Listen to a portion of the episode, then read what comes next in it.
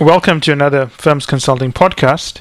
I finished a call about maybe 40, 50 minutes ago with a very interesting candidate who was going through our screening program to see if he would be a good fit to join the Firms Consulting case coaching program. And um, he was a nice guy. I enjoyed speaking to him. And something came up in the early part of the call that I had never addressed in a podcast or anywhere else. And I think that it is something that is definitely worthy of a podcast. So basically, the story goes like this, right? He is a Deloitte consultant, and he comes from, let's say, a small South American country like Chile. And that country has never paid for a Deloitte senior consultant to do their MBA before. And they have agreed to pay for his MBA because he was a good performer. You know, based on his resume, I can see he's obviously someone who's done very well. They uh, were impressed with what he had put together. They were impressed with his trajectory, and they decided, you know what, we are going to pay for you to do your MBA at Wharton, and we want you to come back and bring all those skills and help us build a practice. So, when the candidate told me that, my first reaction to him was let's call him Hector, for example. Hector, I think we should stop the screening interview now. And the reason I'm going to do that is because you know full well that the most important part about firms consulting is the value system we have. Nothing is more important than the value system. And the reason I'm going to stop that the screening call because in good conscience I cannot put you through the screening interview knowing that you are doing something that does not fit with our value system. And our value system is about doing what's in your best interest, even if it hurts us. And for me, stopping this screening call, you know, obviously it's potentially turning around, turning away a client who could join our program, which is not cheap, and and so on. But the point is, it's not in his in, in is not in his interest to continue. And let me explain to you why I thought how I thought this through. When when he signed that offer with Deloitte in Chile, for example, he signed a morally binding and a legally binding agreement not just to have Deloitte pay for his MBA, but also to come back and bring that knowledge. And it is very possible that someone like McKinsey and BCG would have bought off his contract. I know because I've seen that happen. I've orchestrated that a few times for very promising candidates. But my feeling is that that is the wrong way to do things. I can imagine a small practice, you know, Deloitte's a federation of practices. A small practice like Chile, and there's many small practices for Deloitte, it is not a small investment for them to pay all that money to send someone across to Wharton or Harvard to be educated and to come back. You sign a contract saying that, look, I will take the funding, I will go across to the United States.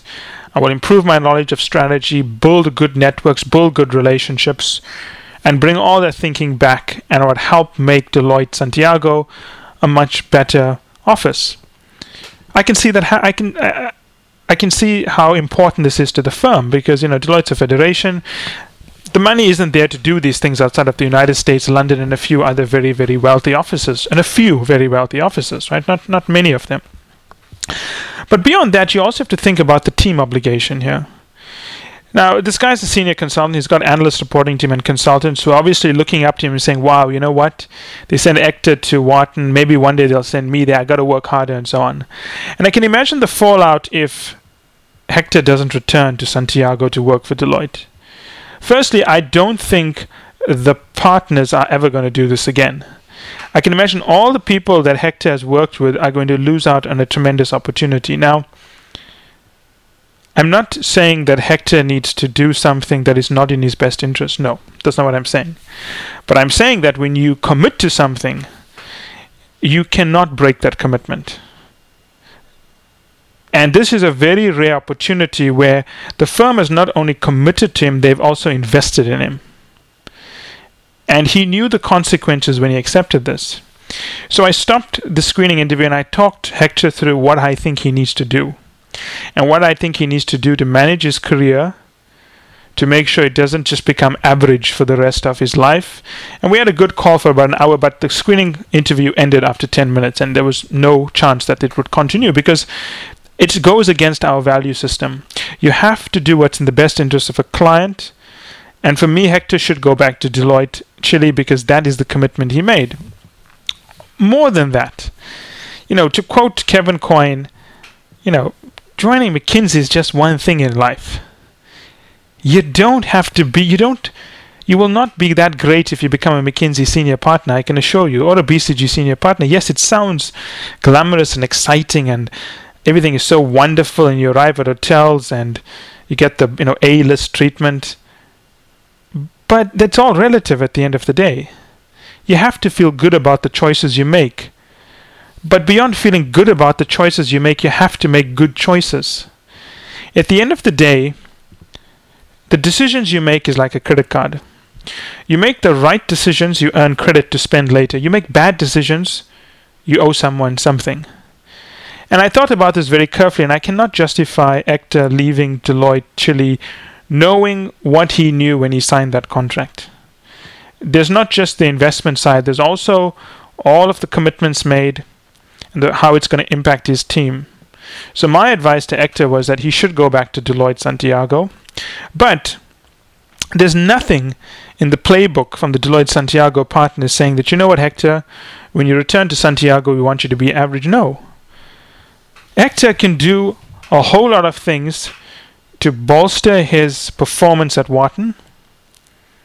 Second, he can do a whole lot of things to make sure that he's an outstanding consultant when he returns to Deloitte Santiago. What I pointed out to him is that, you know, given his background and grades and so on, if he returns to Deloitte, he's going to have the room, the freedom, I think the authority somewhat to, to make Deloitte Santiago into an outstanding strategy practice. The partners are not saying, hey, come back and be average. No. They want you to do ambitious things, and you need to raise your ambition.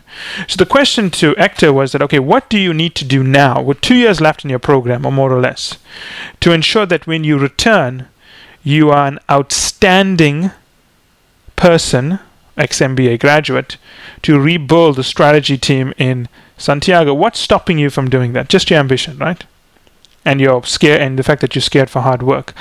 And also, what stops you from becoming a Deloitte partner that goes on to run a, a Fortune 500 company? I mean, th- that's the one thing I don't really understand about people who work at Deloitte and Accenture and so on and who criticize the firm. And I hear this a lot from people who work there where they'll tell me that, hey, Michael, I work at Accenture, I work at Deloitte, but you know, the firm's not a training ground for CEOs. Do you think when Marvin Bower graduated from uh, Harvard Law School and Harvard MBA program and he joined McKinsey well then it was James O. McKinsey and Company, there was this there was a system of developing CEOs. No, I can assure you there was nothing like that.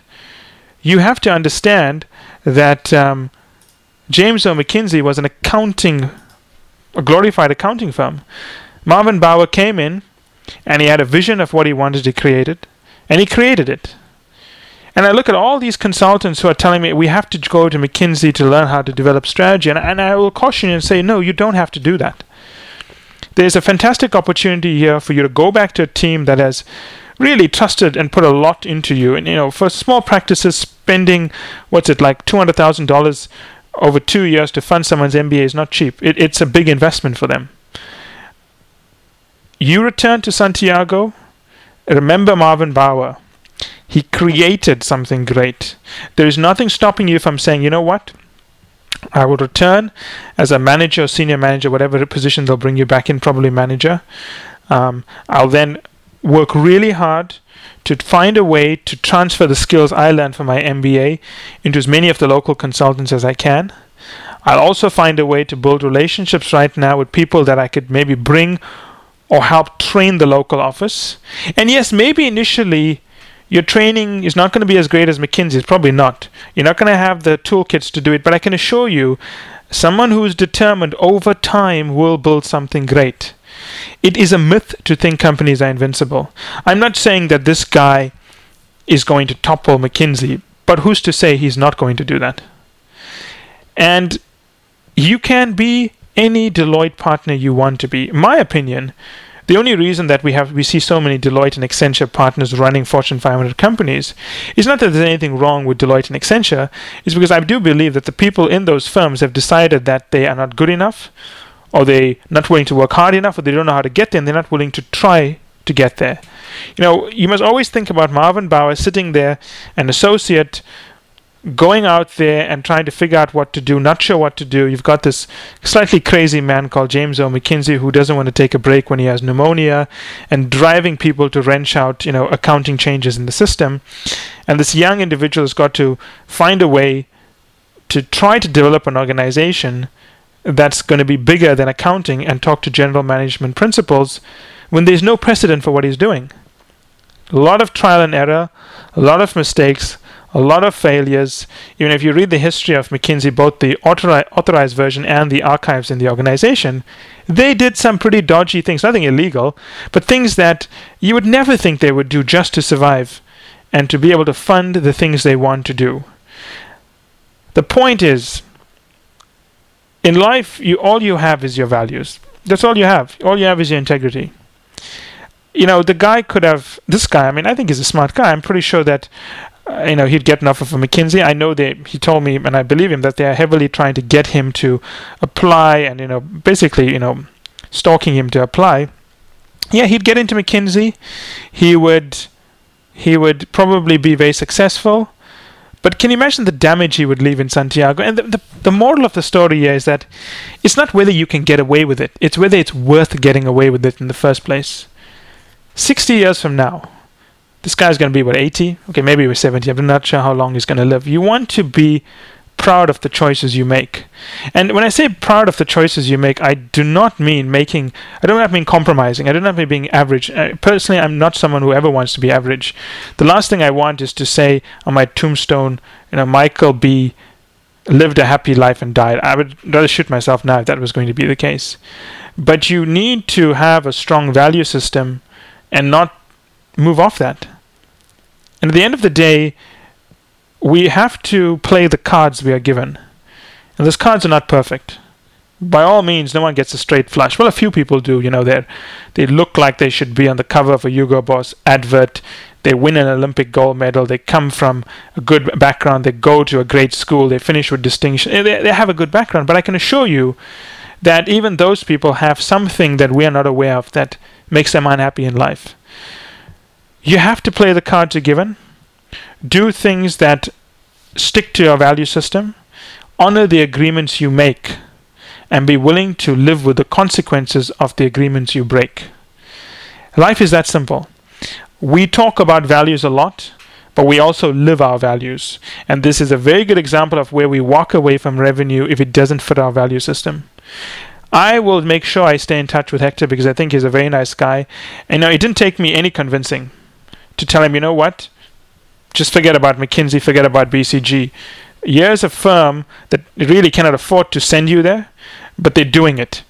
In my opinion, that is the most amazing thing to find an organization that doesn't have the money to pay for you, but they're willing to do that. Do you know how hard that is to find? Why would you want to leave them? Sure, it may not have the prestige of McKinsey now, but what's stopping you from creating that? All it takes is one person with determination to change things. I'm not saying it'll be easy, I'm not saying he'll do it. But uh, one thing that I did enjoy about this conversation is that I didn't have to convince him of the decision. He just accepted, you know what, Michael, you're right. I agree with what you're saying. I've been thinking about it as well, but I just want to hear someone else say that, so I'm going to do that. And I think, uh, you know, he's a good guy. He got into a great school. He's got a good background, but that value system, if that value system guides him the way it's guiding him right now, he will make a big impact in the world. And I can imagine some people listening to this podcast rolling their eyes and saying, nah, we'd never do that. No, this guy doesn't know what he's doing. But I can assure you, you know, to quote the dean of the Kellogg School of Business, I think it's Sally Blount now is the dean of the Kellogg School of Business. I like something she says about life. She says that life is a series of transactions. Every time you speak to someone, you buy bread, you engage a colleague in a corridor, it's a transaction. You may not understand the monetary gain to the transaction, but you've either maintained the status quo of the relationship, you've improved your credibility, or you've decreased your credibility. If you've decreased your credibility, somewhere down the line, you're going to want this person to do something for you, but because you've decreased your credibility in their eyes, the cost goes up of getting them to help you If you've increased your credibility, the cost goes down. And it's hard to see this. Everyone thinks, no, I just need to get in to McKinsey now and I'll be I'll do the right thing later. That's not how life works. Having values means you're willing to bear the cost of sticking to them. And I'm really proud of the decision Hector has made. I must say, I don't see many candidates doing that. Uh, a guy who's being you know, pushed by McKinsey to apply. They really want him there. They're trying as much as possible to get him into the program, to get him to the firm, and he's going to say, you know what, I'm going back to Deloitte to work in a in a small practice because I believe that we've got the right culture, the right value system, and if it may not be perfect, but I believe I'll be in a position to influence that when I get back. To me, that is what consulting is about. It's about the value system. And if you have that in place, you can do all the other things. You can learn all the other things. That's what I told him. You don't have to be at McKinsey to learn strategy, it's a shortcut. There are ways to learn strategy without being there. In time, we can have that discussion, but for now, you focus on your grades. Because if you want your Wharton MBA to carry weight, remember when you are 60 years old and the CEO of Codelco, hopefully, it will say on your resume, on the bio on your website, Hector, whatever, Wharton MBA, graduated with distinction. It's there forever. Grades matter, ignore everything else. So we had a long discussion about what he can do now in this next two years for his MBA to bolster his MBA so that it puts him in the best position when he graduates and returns, and what are the things he should be thinking about now to make sure that when he returns, he is in a position to drive that local practice to do high end strategy. It's not going to be easy, but it can be done. All you need is one person who's really committed to doing it, willing to work long hours and to change things, and it can be done. And at the end of the day, I think most people would probably dismiss this podcast and say, well, I would never do that. But that's okay. There are very few people who do have values. And I'm not saying that you don't have values if you wouldn't do the same thing, but I think that you have to question what kind of person you are if you walk away from the moral and commercial agreement that you have in place. And I can imagine this discussion with Hector, you know, 12 months ago when he was negotiating for the practice to pay. You know, I'll definitely come back. I'll definitely bring back all the skills. There are expectations, and I think in life you have to fulfill those expectations. Not everything we do are things we like, and we don't always get to like whatever we do. But I was so impressed to see someone that young make a decision like that so quickly. And to me, it's all about the values. And you know, I can see this guy doing the right things in the future and being very successful because if you can get me, who's quite cynical, I would think, and very questioning, in 15 minutes to change my mind about you through just the way you talk, I think you can get a lot of people to back you. Um, and in life, to be a leader, you need to have followers, and to have followers, you don't get to be you don't get handed followers you got to convince them. And that's what he did with me. And i can just see that style of communication working so well in a client situation in any situation He here's a guy who's honest and i don't know what to do i think this is the right decision but what do you what, what do you think not pretending to be arrogant not trying to be overconfident just sincere about his decisions and decisive in his decisions and it's so rare that I see that that I just had to put out a podcast and say, you know what, this is something that I think is worth emulating. As always, I'll be more than happy to answer any comments on this.